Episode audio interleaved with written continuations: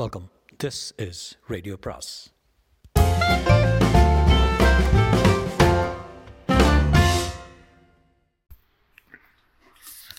அனைவருக்கும் அன்பு வணக்கம். சாண்டில்யனின் கடல் புறா பாகம் 2 அத்தியாயம் 1. காவலனை நோக்கி வந்த காலன்.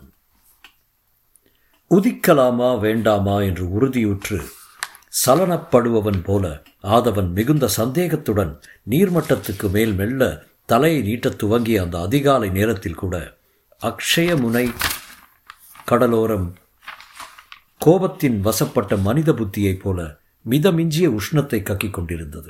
பூமத்திய ரேகை தன்னை இரண்டாக பிளந்து சரிபாதி உடலில் பாய்ந்து சென்றதால் சாதாரண காலத்திலேயே நல்ல உஷ்ணத்தை பெற்றிருந்த சுமத்ரா என்ற சொர்ண பூமி தீவு தனது வடக்கு கோடியில் கடலில் தலை நீட்டிக்கொண்டு முப்புறமும் அலைகளை பார்த்து கொண்டிருந்த அக்ஷயமுனைக்கு கோடைக்காலத்தின் அந்த காலையில் அளவுக்கு அதிகமாகவே உஷ்ணத்தை அளித்திருந்ததால் கரையில் இருந்த கடல் நாரைகள் தரையிலிருந்து பறந்து சென்று அலைப்பரப்பில் உட்கார்ந்து கொண்டன.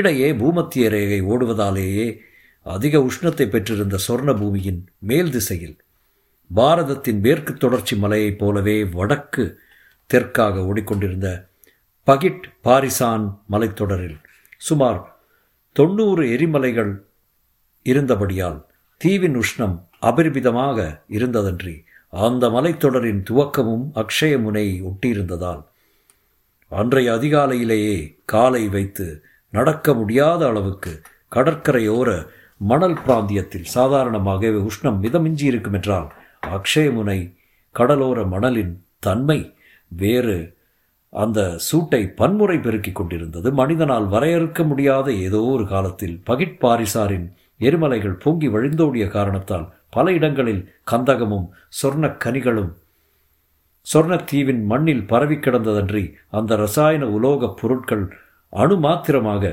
மணலில் கலந்து தணல் போன்ற உருவத்தை மட்டுமின்றி குணத்தையும் கடலோர மணலுக்குள் அடித்திருந்ததால் மணல் நல்ல வெள்ளை நிறமாக இல்லாமல் சற்று செந்நிறமாகவே காட்சியளித்ததல்லாமல் காலை தரையில் வைக்க முடியாத நிலைமையும் ஏற்படுத்தியிருந்தது. இத்தனை உஷ்ணத்தையும் கவ்வி கரைத்துவிட்ட இஷ்டப்பட்டன போல் அக்ஷயமுனையை முப்புறத்திலும் பேரிரைச்சலுடன் தாக்கிய கடல் அலைகளை ஏளனம் செய்வது போல் தூரத்தை புகைந்து கொண்டு நின்ற எரிமலை அவ்வப்போது தன் தீநாக்கை வெளியே நீட்டி நீட்டி உள்ளுக்கு இழுத்து கொண்டிருந்தது. வாழ்வில் மலை போல் வரும் துன்பத்தின் ஊடே சுகமும் உண்டென்று குறிப்பிடுவது போல அத்தனை உஷ்ணத்தையும் மீறி மலைப்பகுதியில் இருந்த காட்டில் இருந்து சில்லென்ற காற்றும் நீண்ட நேரத்திற்கு ஒரு முறை 20 வினாடிகள் வீசிவிட்டு சென்று கொண்டிருந்தது. அந்த இன்ப காற்று வீசிய நேரங்களில் மலைக்காட்டு பகுதியில் இருந்த கூட்டமாக பறந்து வந்த பற்பல வர்ண பட்சிகள் கரையோரத்திலும் நீர் மீதும் விதவிதமாக சஞ்சரிக்க தொடங்கியதால் அத்தனை உஷ்ணத்திலும் தாபத்திலும் அந்த கடலோரம் கண்கொள்ளா காட்சியாகவே இருந்தது. அந்த காட்சியை உச்ச நிலைக்கு கொண்டு போகவோ என்னவோ பாராபடு நதி பல கிளைகளாக பிரிந்து அந்த அக்ஷயமுனை கடலுக்குள் வெகு கம்பீரத்துடன் பாய்ந்து கொண்டிருந்தது. பாராபடு நதி அப்படி பல பிரிவுகளாக பாய்ந்ததால் அக்ஷயமுனைக்கு பெரும் லாபமே இருந்தது. சொர்ண பூமியின் வடக்கு பகுதியில் உள்ள 5 துறைமுகங்களில் வடமேற்கு பகுதியில் இருந்த அக்ஷயமுனை துறைமுகத்தில் கடல் ஆழம் அதிகமாயிருந்ததன்றி பாராபடுவின் பிரிவுக்கால்களும் ஆழமாயிருந்தபடியால் கிட்டத்தட்ட அக்ஷயமுனை நகரத்துக்கு வெகு அருகில் மரக்கலங்கள் வர முடிந்தது. அப்படி வந்த மரக்கலங்களில் இருந்து வர்த்தகப் பொருள்களை இறக்க நதிப்பிரிவுகளுக்கு இடையிடையே இருந்த மணற்குன்றுகள் உதவின.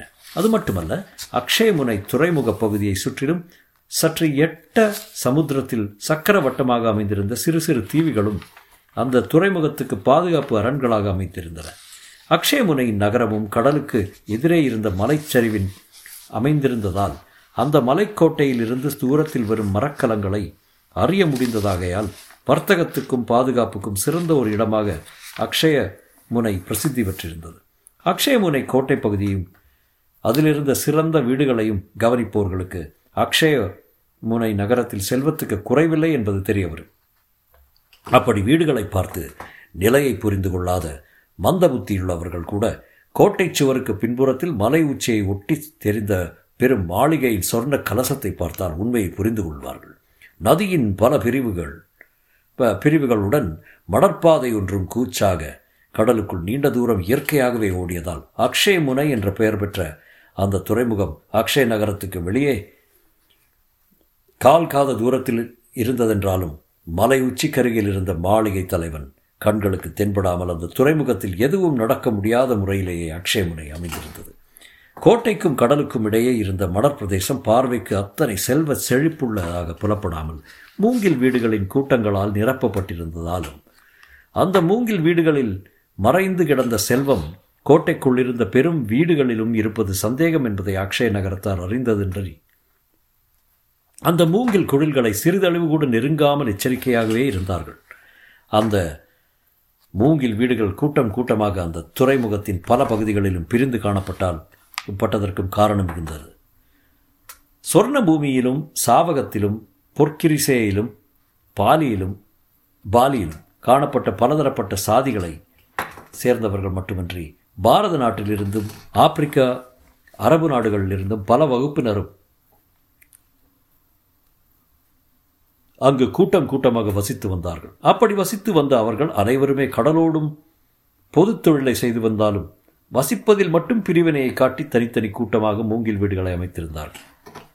அத்தகைய அந்த பிரிவினர் எல்லோருமே மாலுமிகளாததாலும் எந்த நாட்டு பற்றுமில்லாதவர்களாததாலும் அக்ஷயமுனை பகுதியிலும் அக்கம்பக்கத்திலும் வரும் மரக்கலங்களை மடக்குவதையே தொழிலாக கொண்டிருந்ததாலும் அக்ஷய நகரத்தில் தங்குவதற்கு செலுத்திய பங்கு போக மீதி பங்கு அங்கு குடிசைவாசிகளிடம் மிதமிஞ்சி இருக்கவே குடிசையில் வாழ்ந்ததாலும் பணத்துக்கு எக்குறையும் இல்லாதவர்களாகவே அவர்கள் காலங்கழித்து வந்தார்கள். அப்படி மிஞ்சிய பணத்தையும் நகைகளையும் கவர நகரத்துக்குள் பல வசதிகளை அந்த மாலுமிகளுக்கு அக்ஷய நகரத்தின் காவலன் செய்து கொடுத்திருந்தார். ஆகையால் அந்த குடிசைகளின் செல்வம் ஒரேடியாக தன் கைக்கு வரும் என்று நிச்சயத்துடனே இருந்தான்.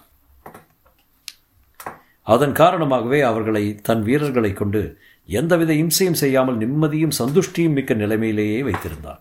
அவன் அவர்களை இம்சை செய்யாமலும் சுமூகமாகவும் வைத்திருந்ததற்கு முக்கியமான காரணம் வேறு ஒன்றும் உண்டு. அந்த குடிசையில் இருந்த மாலுமிகள் கடற்போரில் மட்டுமின்றி நிலப்போரிலும் நிகரற்றவர்களை ஆகையால் அவர்கள் ஒன்று சேர்ந்து நகரத்தின் மீது பாய்ந்தால் நகரத்தை அரை வினாடி தன்னால் காப்பாற்ற முடியாது என்பதை அவன் சந்தேகமர உணர்ந்து கொண்டிருந்தான்.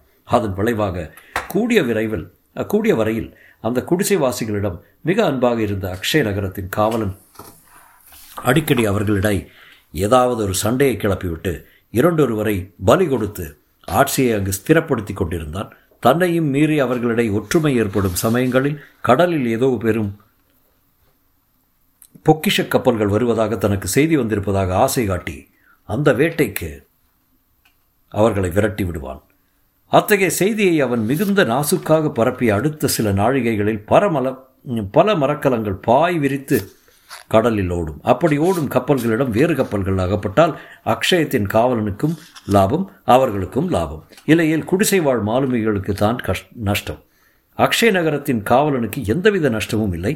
அவர்கள் மரக்கலத்தை மடக்காமல் திரும்பி வந்த மடமைக்காக அவர்களை தூஷிப்பான். அதிக கபடு சூதில்லாத அந்த மாலுமி கூட்டமும் அதை ஒப்புக்கொள்ளும். இப்படி பலவிதமாக கபட நாடகம் ஆடி வந்த அக்ஷயத்தின் காவலன் ஒன்று மட்டும் உணர்ந்திருந்தான். என்றாவது ஒரு நாள் மூர்க்கத்தனம் இல்லாத புத்திசாலியான மரக்கல தலைவன் எவனாவது ஒருவன் அந்த அக்ஷயத்துக்கு வந்து சேர்ந்தால் தன் பாடு வெறும் திண்டாட்டம் என்பதை அறிந்திருந்தான்.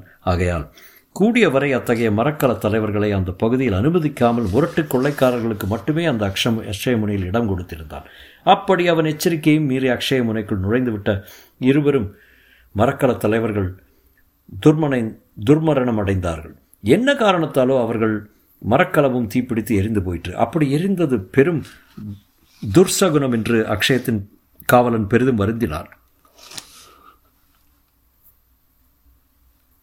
அதற்கு பிராயச்சித்தமாக அந்த நகர தேவதைக்கு விழா நடத்தி பிரசித்தியான வாஜாங் நடனத்தையும் செய்து கடற்கரை மாலுமிகளை திருப்தி செய்துவிட்டான். இத்தகைய விழாக்களாலும் குடிமக்களின் குண விசேஷத்தாலும் வங்கக்கடல் பிராந்தியத்தில் மட்டுமின்றி தூர கிழக்கு தீவுகளின் பிராந்தியம் முழுவதிலுமே அக்ஷயமுனை பெரும் பிரசித்தி அடைந்திருந்தது. அந்த முனையில் மற்ற சாதிகளோடு தமிழர்களும் இருந்தார்களானாலும் அவர்கள் மிக சொற்பமாக இருந்தபடியால் அக்ஷயமுனை தலைவனின் கிருத்திரமங்களை சரியாக அறிந்திருந்ததாலும் ஏதும் செய்ய முடியாத துர்பாகிய நிலையிலேயே வாழ்ந்து வந்தார்கள். அக்ஷயமுனை துறைமுகத்தில் அவர்களுக்கு இருந்த வீடுகள் சுமார் 10. மரக்கலம் ஒன்றே ஒன்று, அதுவும் பெரும் பெரும் மரக்கலம் அல்ல. மற்ற வகுப்பினரின் மரக்கலங்களுக்கு இடையில் அது நிற்கும்போது ஏதோ சாதாரண படகு என்று நிற்பது போலவே இருக்கும். என்ன காரணத்தாலும் தமிழகத்தின் மாலுமிகள் அந்த அக்ஷயமுனை அடையாமலேயே சென்றார்கள். தமிழகத்தின் மரக்கலங்கள் கூட அந்த வழியில் வராமல் பாலூரிலிருந்து பொற்கிரேசேயில் இருந்த தலை தக்கோலத்துக்கு போய் அங்கிருந்து தெற்கே ஸ்ரீவிஜய துறைமண முகத்துக்கு சென்று கொண்டிருந்தன. சுழு என்ற கடற்கொள்ளைக்காரர்களிட இடத்தில் உள்ள பயத்தில் தமிழ் மாலுமிகள் இப்படி ஊர் சுற்றி போய் கொண்டிருந்ததாக சரித்திர ஆசிரியர்கள் சிலர் சொல்லுகிறார்கள். ஆனால் சுழுக்கள் மட்டுமல்ல, அந்த கொள்ளைக்காரர்கள் பல நாட்டவரும் அந்த கொள்ளையில் பங்கெடுத்து கொண்டுதான் இருந்தார்கள்.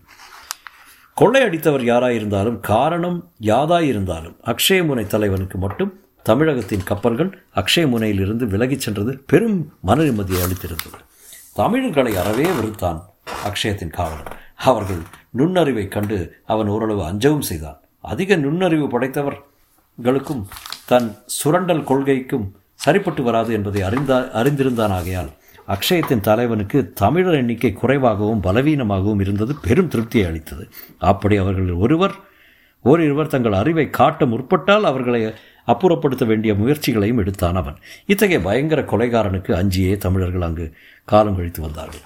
அக்ஷயமுனை தலைவனின் கொடூரத்துக்கு சாட்சி சொல்வதைப் போல சுட்டெறிந்த அந்த கோடைக்கால காலை நேரத்தின் கொடுமையை பிளக்க முயன்றது ஒரு பெருங்காற்று. திடீரென எழுந்த அந்த பெருங்காற்று 2 நாழிகை விடாமலே அடித்ததால் கடற்கரை குடிசைகளில் உள்ள மக்கள் திடீரென வெளியே வந்து ஆகாயத்தை கவனித்தார்கள். அக்ஷயமுனையில் திடீரென்று வரும் கோடை மழைக்கு இத்தகைய பூர்வாங்க காற்று வீசுவது உண்டு. ஆனால் அன்று காலை எழுந்த காற்று வழக்கமான பெரும் காற்றாகவும் இல்லை, மழை பொழியும் மேகங்களை கொண்டு வரவும் இல்லை. பலத்த கொள்ளைக்கும் எண்ணற்ற கொலைகளுக்கும் காரண பூதனான அக்ஷயமுனை தலைவனுக்கும் பெரும் காலன் ஒருவனை கொண்டு வந்தது. அந்த காலனை தாங்கி வரும் பெரும் மரக்கலம் ஒன்று தூரத்தை கடலில் வெகு வேகமாக உந்தப்பட்டு கரையை நோக்கி அதிவேகத்துடன் விரைந்தது. அந்த கப்பலின் மேல் தளத்தில் பெரும் பாய்மரத் தூணில் சாய்ந்து நின்ற அந்த காலனும் எதிரே தெரிந்த அக்ஷயமுனை தோற்றத்தை கண்டு பேருவகை கொண்டதற்கு அறிகுறியாக புன்முறுவல் ஒன்றை தன் இதழ்களில் தவழவிட்டான். அடுத்த வினாடி அவன் அரச தோரணையில் தன் கையை அசைக்கவே மரக்கலத்தளத்தின் மூலையிலிருந்து 2 கொம்புகள் பலமாக அக்ஷயமுனை துறைமுகத்தை நோக்கி ஊதப்பட்டன. அந்த ஊதலை கேட்ட துறைமுக மக்கள் நடுங்கினர். கரையில் கப்பலை பார்க்க குழுமியவர் மீண்டும் குடிசையை நோக்கி ஓடினர். மாலைச்சரிவில் இருந்த நகரத்தின் கோட்டை கதவும் திடீரென்று மிகுந்த வேகத்துடன் சாத்தப்பட்டது. அக்ஷய நகர கோட்டையை பாதுகாப்பதற்கான நடவடிக்கைகள் துரிதமாக எடுக்கப்பட்டன. அத்தனை மக்களும் கண்டு நடுங்கிய அந்த அசுர கப்பல் எதையும் லட்சியம் செய்யாமல் துரிதமாக துறைமுகத்தில் நுழைந்துவிட்டது. தொடரும்.